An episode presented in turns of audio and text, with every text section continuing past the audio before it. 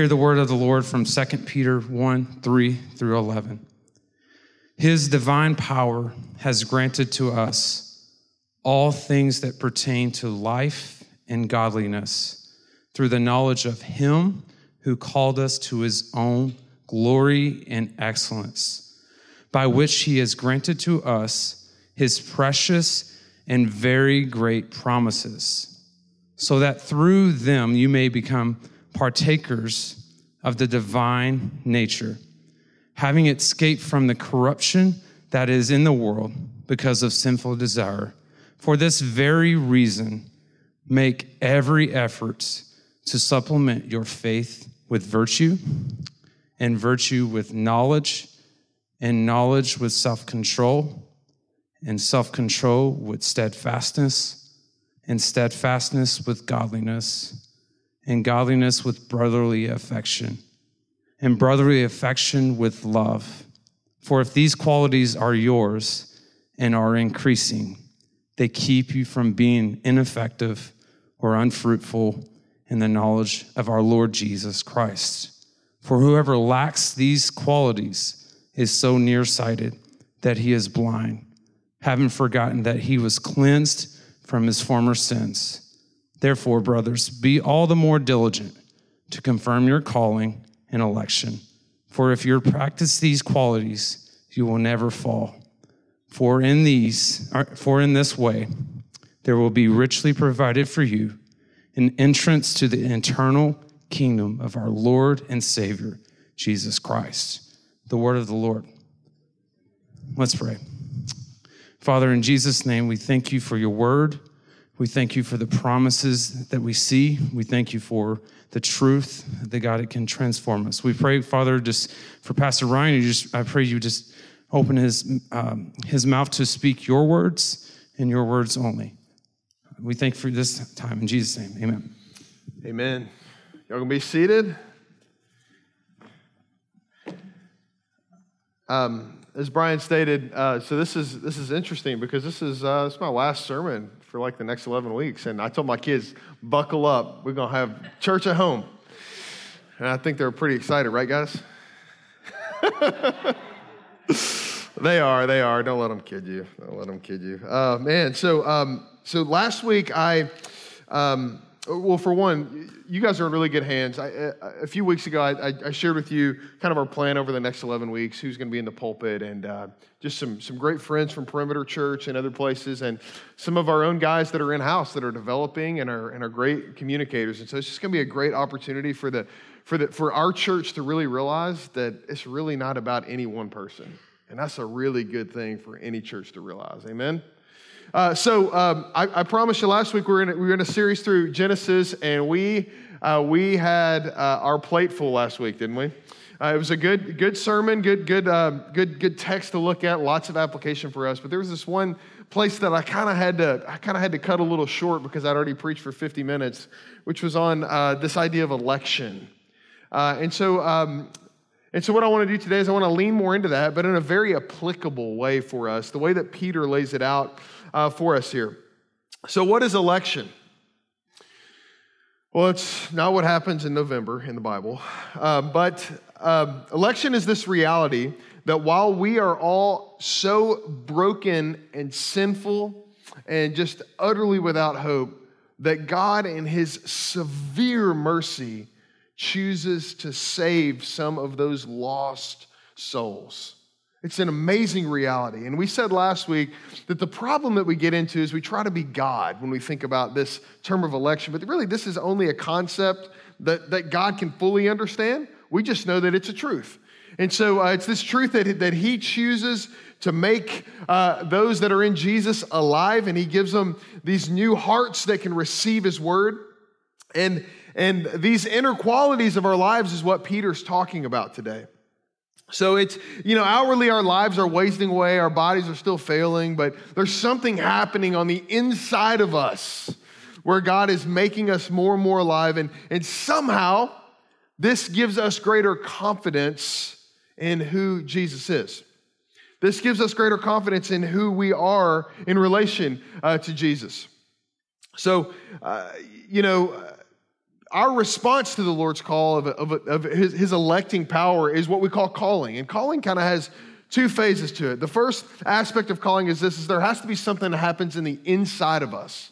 Because if there's nothing that happens in the inside of us, the, the, the scriptures say that we're dead, that we're dead in our sins and trespasses, and dead people can't make decisions. Dead people can't do anything. Dead people can't choose to live. And so, God, the author of life, the source of all life, has to come and wake us up. In the book of Ezekiel, chapter, uh, I think it's 36, verse 26, uh, says that he comes and he replaces those hearts of stone that we have with hearts of flesh. And those hearts are now able to respond to the gospel. Now, this inward calling that we have, most of us don't know when this happened. Some of us do maybe, but most of us don't. We just know that one day Jesus was just kind of meh, right? And then the other day was like, wow, he's life, right? That, that's, that happens in every Christian's life. One day Jesus is just kind of like, yeah, I kind of heard that. Been there, done that, got the t shirt. But the other, the other day, he's life. Something happened inside of us. And so, this, this other side of calling, which is a response to God's electing grace, is this, this outward calling. The book of Romans, chapter 10, we're just reading this as a family last night. Verse 17 says this Faith comes from hearing, and hearing from the word of our Lord. So, the way that it works is God gives us a new heart. We hear the gospel, and all of a sudden we respond to it. That's the miraculous beauty of calling. And that response to it uh, is, is, gives us this new resurrection reality that we didn't have before. The way that Peter describes it in 2 Peter is that we are now partakers of the divine nature instead of spectators. And that's a continuum that we're going to continue to look at today. That, that we, because of what Jesus has done and because of how our hearts have responded to that by his grace, are now partakers of resurrection. Not only partakers of resurrection, but participants in resurrection. So, so God, so that, that said, God wants you to know this about these two realities. Um, he, he wants you to be confident of his decision to choose you, election, and confident of your decision to follow Jesus, calling. This is what Peter came and wrote, uh, wrote to us about so that we could be sure of these things. And it really is a really practical sermon for us. And I was thinking, what is, what is one sermon I could just share with the church, just kind of leave with them? And it would be this reality that the Lord is sovereign and gracious over your sanctification or over your growth in Him. Because God doesn't just save us to hide in a bomb shelter until Jesus returns, He saves us to make us partakers of resurrection. Not just resurrection looking back at what Jesus had done, not just resurrection looking forward to when we'll have those glorified bodies that 1 Corinthians 15 talks about, but resurrection today, church. I want resurrection today to you. I want it for us. And here's the thing that I've noticed you know why we don't see it? Because most of us aren't looking for it. So here's our big idea for today. It's this that Jesus' commitment to making us like him is greater than our resistance to the change. Jesus is more committed to making you more and more look like Jesus, resurrection, than you are to desiring that, right? If there's one guy in the Bible that found comfort in this reality, it was the Apostle Peter when we're going to be looking at that passage today that we read, Peter was a guy that knew what it was like to be high. I mean, he's the only one that walked on water. It was only a couple steps, but he did it. But he also knew what it was like to be low. He what, he knew what it was like to give Jesus up, right? When he had a chance to stand with him. Peter knew what it was like to be high. Peter knew what it was like to be low. You remember Peter said at one point when Jesus was talking about the fact that he was going to he was going to die and be raised from the dead. Peter said basically like like basically don't say that Jesus and then Jesus gives him this great nickname, right? He says get behind me, Satan, right? I mean so he's he, he the other disciples I don't know who's been nicknamed Satan, but he I mean that had to be a low point I'm guessing, right, for Peter. That that had to be rough. So he, he fails miserably in this moment. And, and many times, I think we think that Jesus has come to start our salvation, but not sustain and finish our salvation on this earth. We're not looking for resurrection. Peter says we ought to be looking for it. Let me just tell you where I'm going to go in this passage. Three points just like a good sermon. Uh, three points, that's all they can have. And uh, first one is this. Uh, they teach you that in seminary, no more than three. Um, I'm kidding. The first thing that we're going to look at, which is in the first two verses, is this the call to Jesus is the call to be personally empowered by the resurrection. It is not a call to be empowered by our own performance, but to be empowered by the resurrection. The second thing is this is that miraculous transformation is the result of incremental growth in grace. Let that sit in for just a second. It's not this big bang explosion of growth. Look, I'm a different person. I never sin anymore. But what Peter lays out for us is this miraculous transformation that is a result of incremental growth over time. Third thing we see is this is that your confidence and assurance of transformation is a priority to Jesus. He wants you to be secure and certain of his electing grace on your life and your participation in the resurrection. He wants it for us. Let's dig in together. Let's look at that first point. Uh, if you got a Bible, let's let's open it up. We're just going to tear this passage apart today. Second Peter, uh, chapter one, verses three and four to start us off here. Read it for us, and this is about uh, the call to be personally empowered by the resurrection. His divine power has granted to us all things that pertain to life and godliness. Through the knowledge of him who called us to his own glory and excellence, not our own,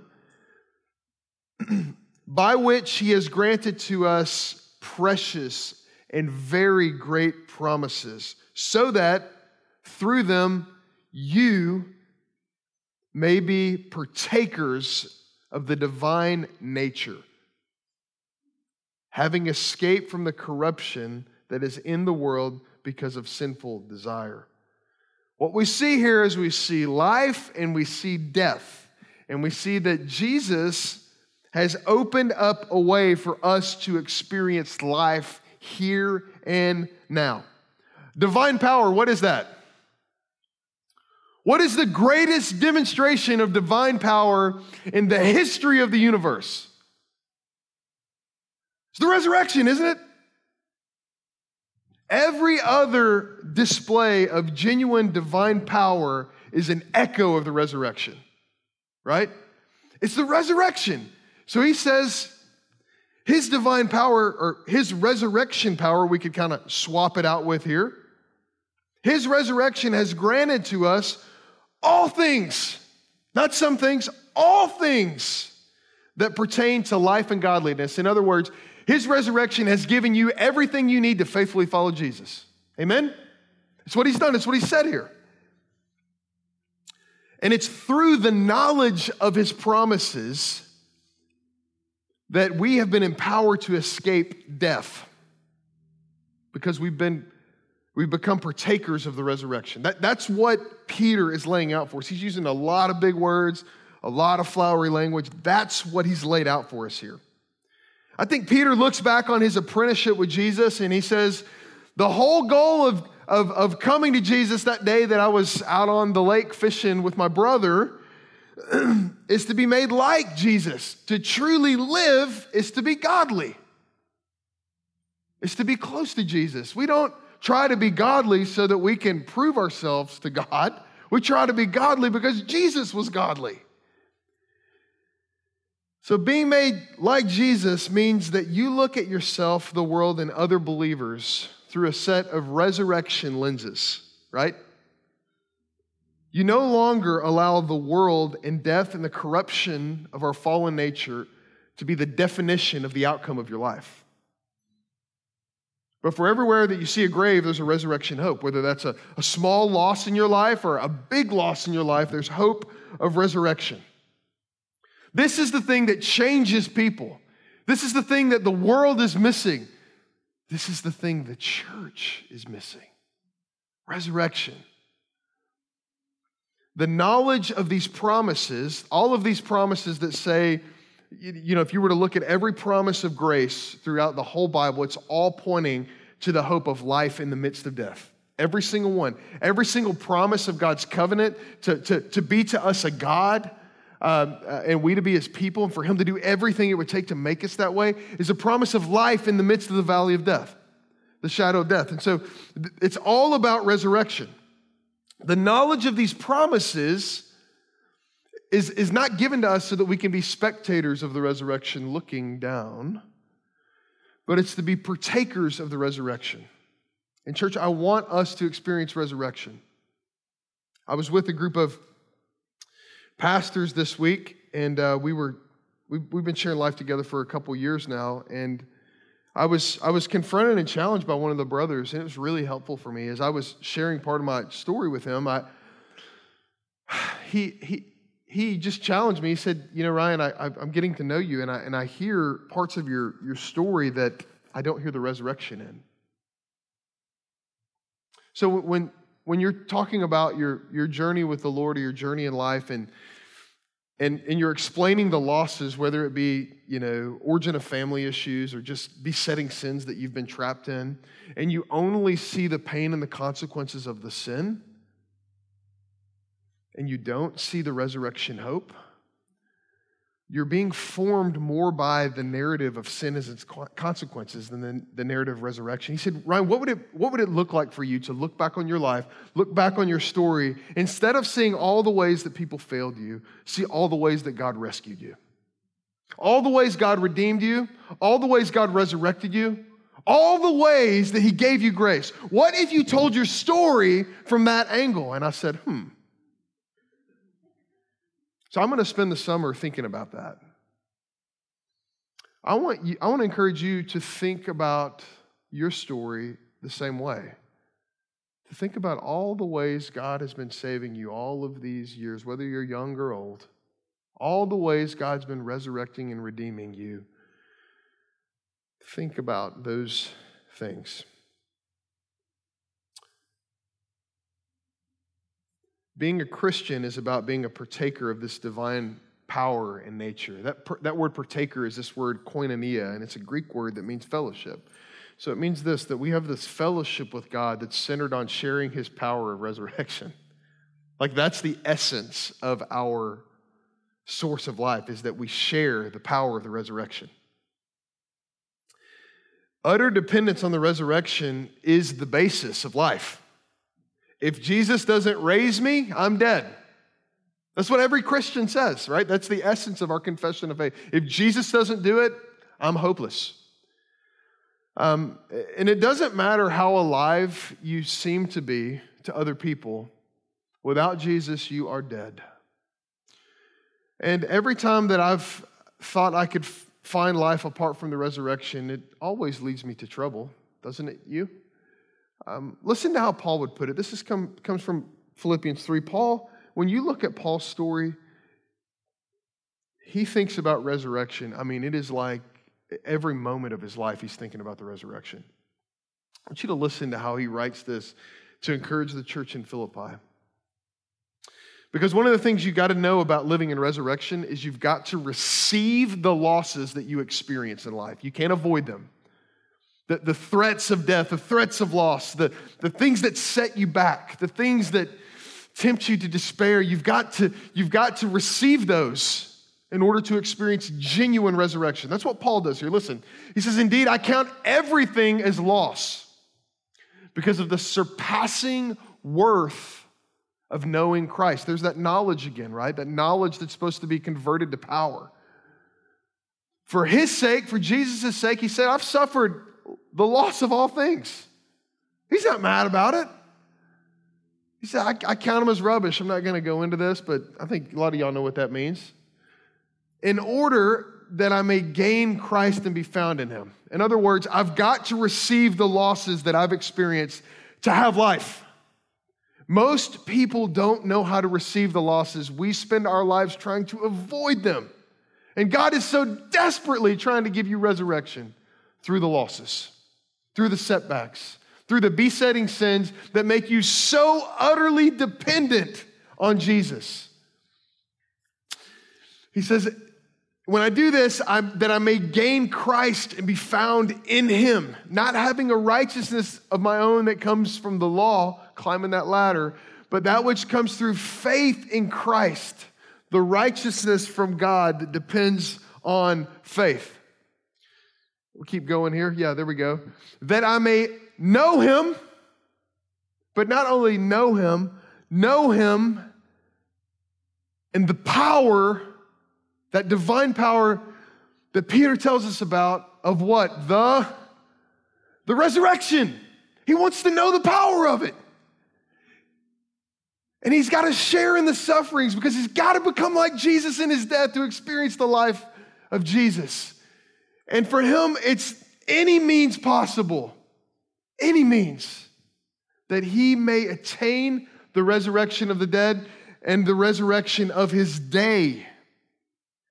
Jesus Christ was the most dependent person to ever walk the face of this earth. Do you know that?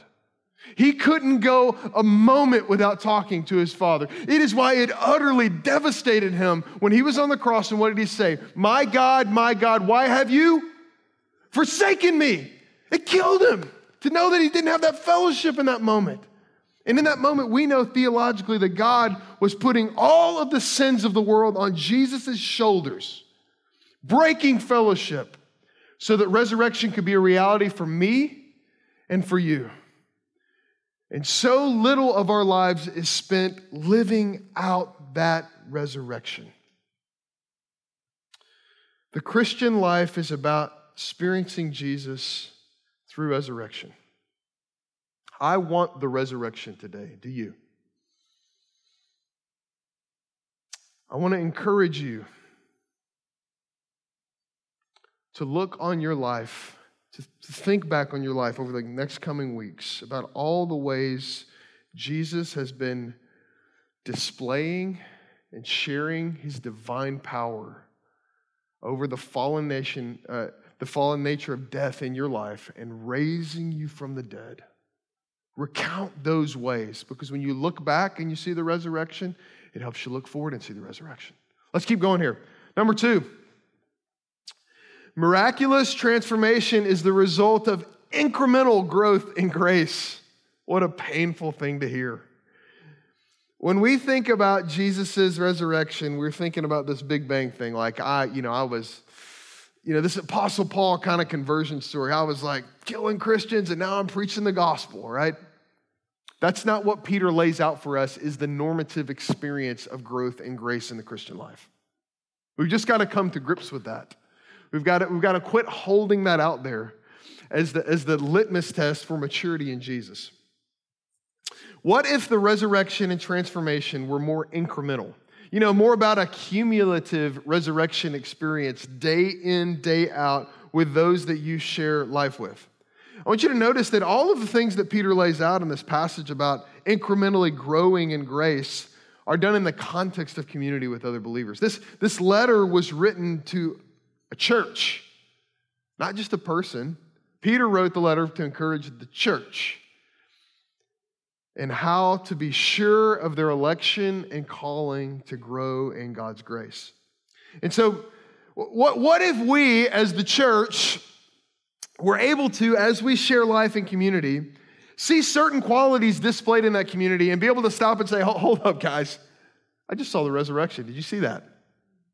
Did, did you see it? I mean, he's right here in our midst. It used to be death, and now it's resurrection. That'd be kind of weird, wouldn't it? I think that's what Peter wants to call out the resurrection, to call it out. Let, us let me remind you what, what uh, 2 Peter 1 5 through 9 says. He says, For this very reason, in other words, he's, he's linking, he's hitching uh, the, the qualities of a resurrected life to the power of the resurrected Jesus, right? Because God never asked us to do anything that He doesn't give us the power to do, right? That's a baseline of Christian growth. Got to know that. Then He goes on to say this make every effort to supplement, not replace, but to supplement your faith with virtue or the, the, val- the valuing of moral conduct, right? And virtue with, with knowledge and knowledge with self control, It's self control with this unwavering faith that we call steadfastness, and steadfastness with godliness, godlikeness, characteristics that look like God, and godliness with brotherly affection, and brotherly affection to even a deeper degree. Love. Make every effort to supplement your faith with these things, he says. Because here's what happens, verse 8. For if these qualities are yours, if they are growing in your life and present in your life, they keep you from being ineffective or unfruitful in the knowledge of our Lord Jesus Christ. So hold up. There's a way that Christians can live where their lives are ineffective with the knowledge of Jesus. You're like, hold up, I didn't realize I had a responsibility. This indicates that we have a responsibility with the knowledge that we've been given about Jesus. Jesus would make it more clear. He'd say, You're to go out and make disciples of all nations, uh, teach, baptize, show them the way, teach, teach them how to make disciples. But not only that, love God with all you are and love your neighbors yourself, right? So that's the responsibility. That's what the knowledge of God is intended to lead you to. To be ineffective or unfruitful of our knowledge of Jesus. And then he goes on to kind of give us this warning. It's kind of a hard one.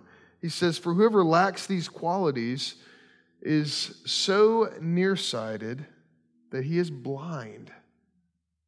Now, blindness in the Bible means unbelief.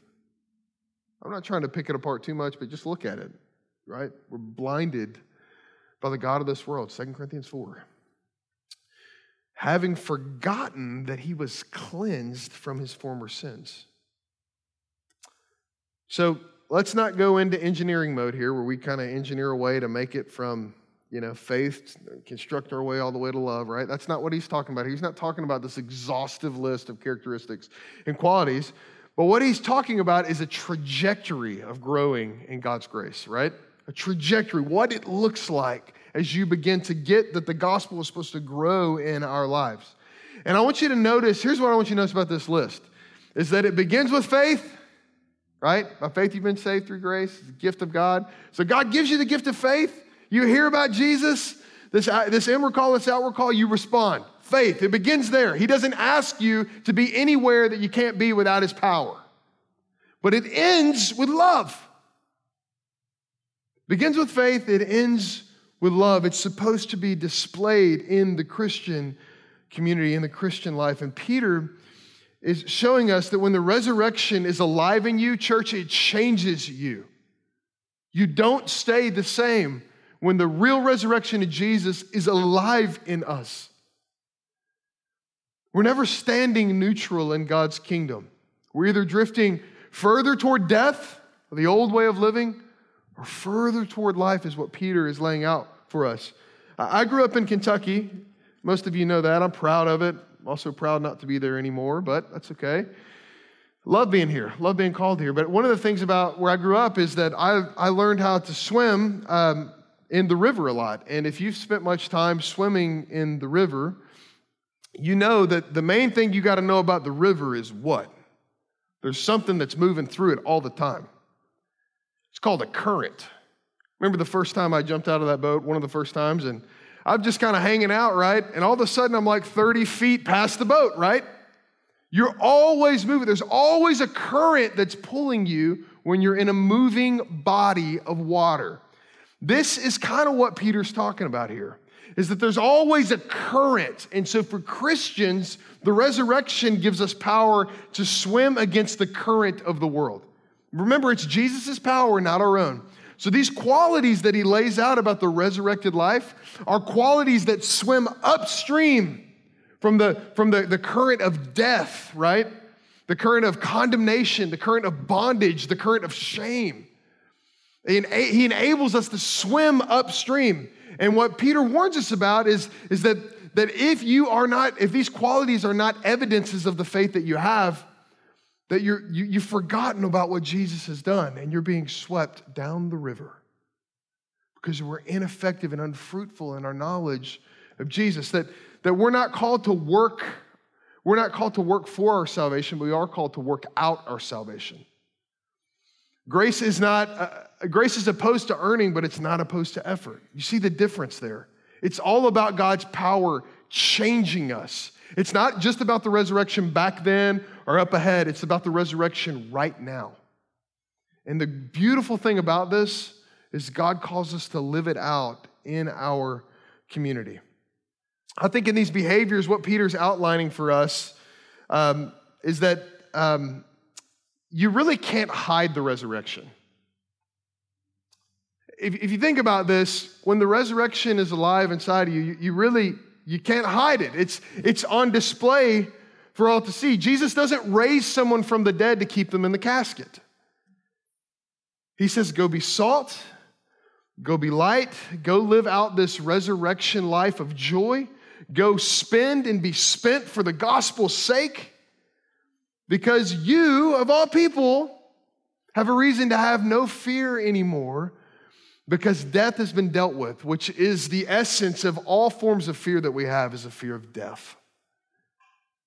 That's been dealt with. Jesus has dealt with the biggest problem so that we can go and we can live.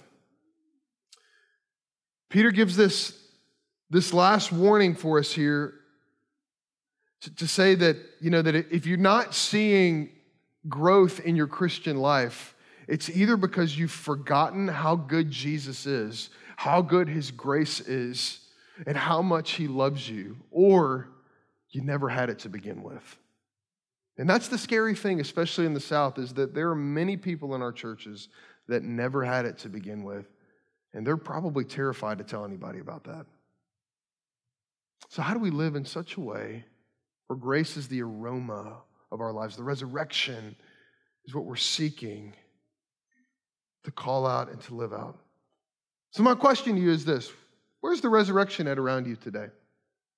Where's his divine power, and where are you partaking in his divine power? And how is it being evidenced in your community? With those that you share life with, or those that you disciple, those that you are next to a cubicle with. Because I think Peter is giving us the freedom to call out and to celebrate resurrection when we see it. Because it is a rare thing, right? The, great, the single greatest demonstration of power in the, in, the, in, the, in the history of the world is resurrection, and we get to share in it. So, what would it look like for you to call out and encourage resurrection with those that you share life with this week? To call out and to celebrate, man, I just see you growing in self control. Like, like I, don't, I don't know what's going on on the inside of you, but you just seem more like Jesus than you did yesterday. What would it look like to encourage one another in those realities? And with that in mind, let's go to our third point here. And it's this beautiful point that your experience of the resurrection and your assurance of your participation in the resurrection is a priority, Jesus. Jesus wants you to be sure of your salvation. I, I don't have to do a raise of hands in here, but I'm willing to bet a lot of us have doubted our salvation. And we've doubted our salvation because we haven't, we've seen certain behaviors that have come out of our life that really cause us to step back and say, Do I really get it? Or we've done certain things in our life that are maybe these types of sins that we think, man, just don't see those being confessed a lot in the church. And so we doubt. Jesus knows that you are prone to wonder and doubt your salvation. And so what does he say? Well, before we get there, let me just ask you this. Who in here this morning has, would you would say, you'd look back on your week and you'd say, man, I just got too much encouragement this week. It was just way too much. I couldn't take it all in. Look around, look around. Oh, we got one here. Love it, love it. Anybody else? All right. Think about that. Think about that. Jesus wants to encourage us. None of us get that much encouragement, right? Encouragement is from the resurrection. And I think the devil is winning this battle. And my hope is that he won't win it in the church. We are people that need to be encouraged. We need our calling and our election in Jesus Christ to be confirmed. We need to know that he really loves us And that frees us up to love other people because when we're not loved by God, we cannot love other people. We are too busy trying to get loved ourselves. It's the only thing that can free you up to be salt and light, to love your neighbor as you love yourself. It's the only thing. And Jesus knows this, and this is why he calls us to live as the family of God. I want you to look around. These people, I don't know how good you know each other. We're finally, some of you have your mask off, which is great. We're kind of moving that direction. It's awesome. Can live together uh, in full face family of God. It's going to be great. And these are the only people in your life, the church, whether they're in here or out of here, that can encourage you in the thing that you need most in your life the resurrection. The world cannot encourage you in the resurrection, they don't have it. The world cannot give you the power that you were made to receive in the resurrection of life. What's it look like for us to encourage more, one another more and more in the resurrection? Peter says when this disappears, when this encouragement disappears in our lives from the church and from Jesus, that we fall, or we doubt, or we fear, and we get isolated, and we inevitably look for life and resurrection in all the wrong places. Listen to what he says. Land in the plane here, 2 Peter 1.10. Therefore, brothers, be all the more diligent or conscientious, pay attention to it, to confirm your calling and your election. Now, I want you to take note that in the Greek, all of these, all these verb uh, tenses are they're plural. It's written to a church, not individuals. So, confirm your the church calling and election. For if you, the church, practice these qualities, you, the church, will never fall. For in this there will be richly provided for you an entrance into the eternal kingdom of resurrection of our Lord Jesus.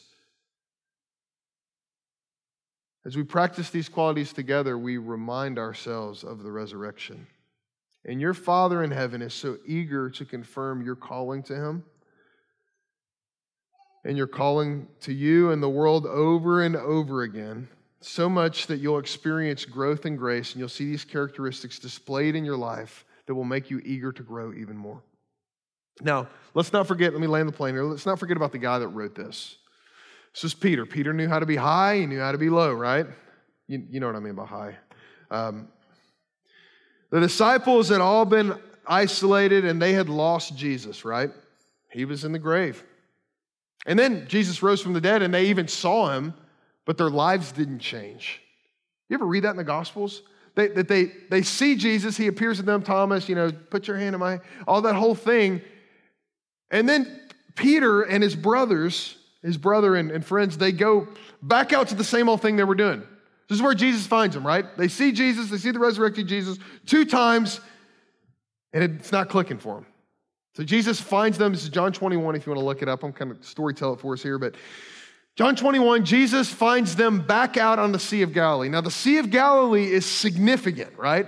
Sea of Galilee is the central place that Jesus discipled his men. It was the place in Matthew 4 that Jesus would call Peter, James, and John to follow him. And what did he say? Come and I will make you fishers of men. Haha, I like what he did there, right? Come and follow me. I'm gonna, I'm, gonna, I'm gonna set you on a new trajectory. You're gonna fish for men, not fish. And so they spend the next three years following Jesus. Jesus at Sea Galilee would be the place where Peter would walk on water. They would experience Jesus silence a storm. Over and over and over again, Peter and Jesus on this sea. But Peter, because of his sin and unbelief after denying Jesus and seeing him crucified, went back to the life he did before Jesus. You know why? I'm just speculating, but probably felt like damaged goods. Probably felt like kind of worthless in the kingdom. Kind of, kind of blew it big time, right? Anybody else feel like that?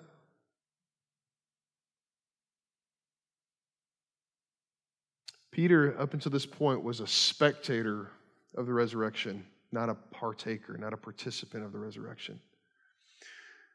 Something happened in John 21. Jesus comes to meet them on the shore, and they're fishing, and they've been fishing all night, toiling. They haven't caught anything. And so, not only like if you let Jesus down, now you went back to fishing, you can't even catch any fish, right? I mean, come on, God, right? Jesus says, Hey guys, it's me, Jesus. Throw your net on the other side, see if you catch anything. And they're like, Jesus, we're kind of fishermen, we kind of get this. They throw it on the other side, they catch like 159 fish. I think the Bible actually tells you how many they catch. It's a ridiculous amount of fish. It's so much that their nets are breaking. What's Jesus telling them when he does that?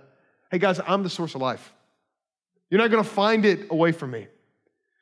And at this point, Peter, the boldest man in the boat, says, That's Jesus. I'm getting out of here. Jump, strips down buck naked, swims to the shore with Jesus, right? He's with Jesus. What does Jesus do when he gets on the shore? He cooks breakfast. Just like Jesus, to cook breakfast. Most of his ministry done around a meal. As they wrapped up breakfast, Jesus got down to, to business because he had plans for Peter's life. He had plans for the resurrection to flow through Peter's life, the same plans that he has for the resurrection to flow through your life. And he said, Peter, do you love me? Feed my lambs. Peter, do you love me? Jesus, you know all things, you know, you know I love you. Tend my sheep.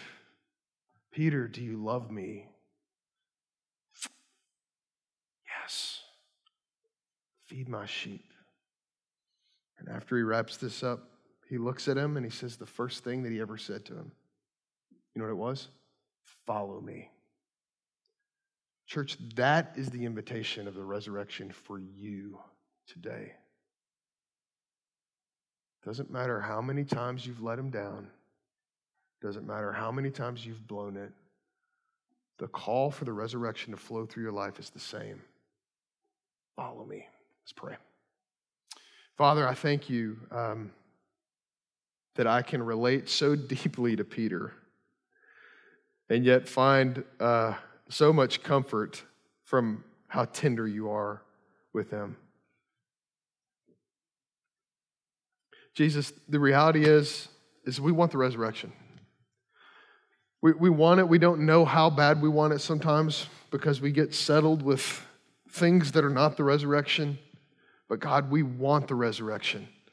We want your divine power to flow through our lives. We want to be partakers of the resurrection. We want to call out the resurrection in our midst, in our community, God. We want to see your power flow through us. And we cannot do that unless we know that you love us. And so, Father, at this table today, I pray that you would seal up the loose ends of our doubt when it comes to the question, Do you love me? When we pray that you'd meet us in a profound way at this table. It's in Jesus' name. Amen.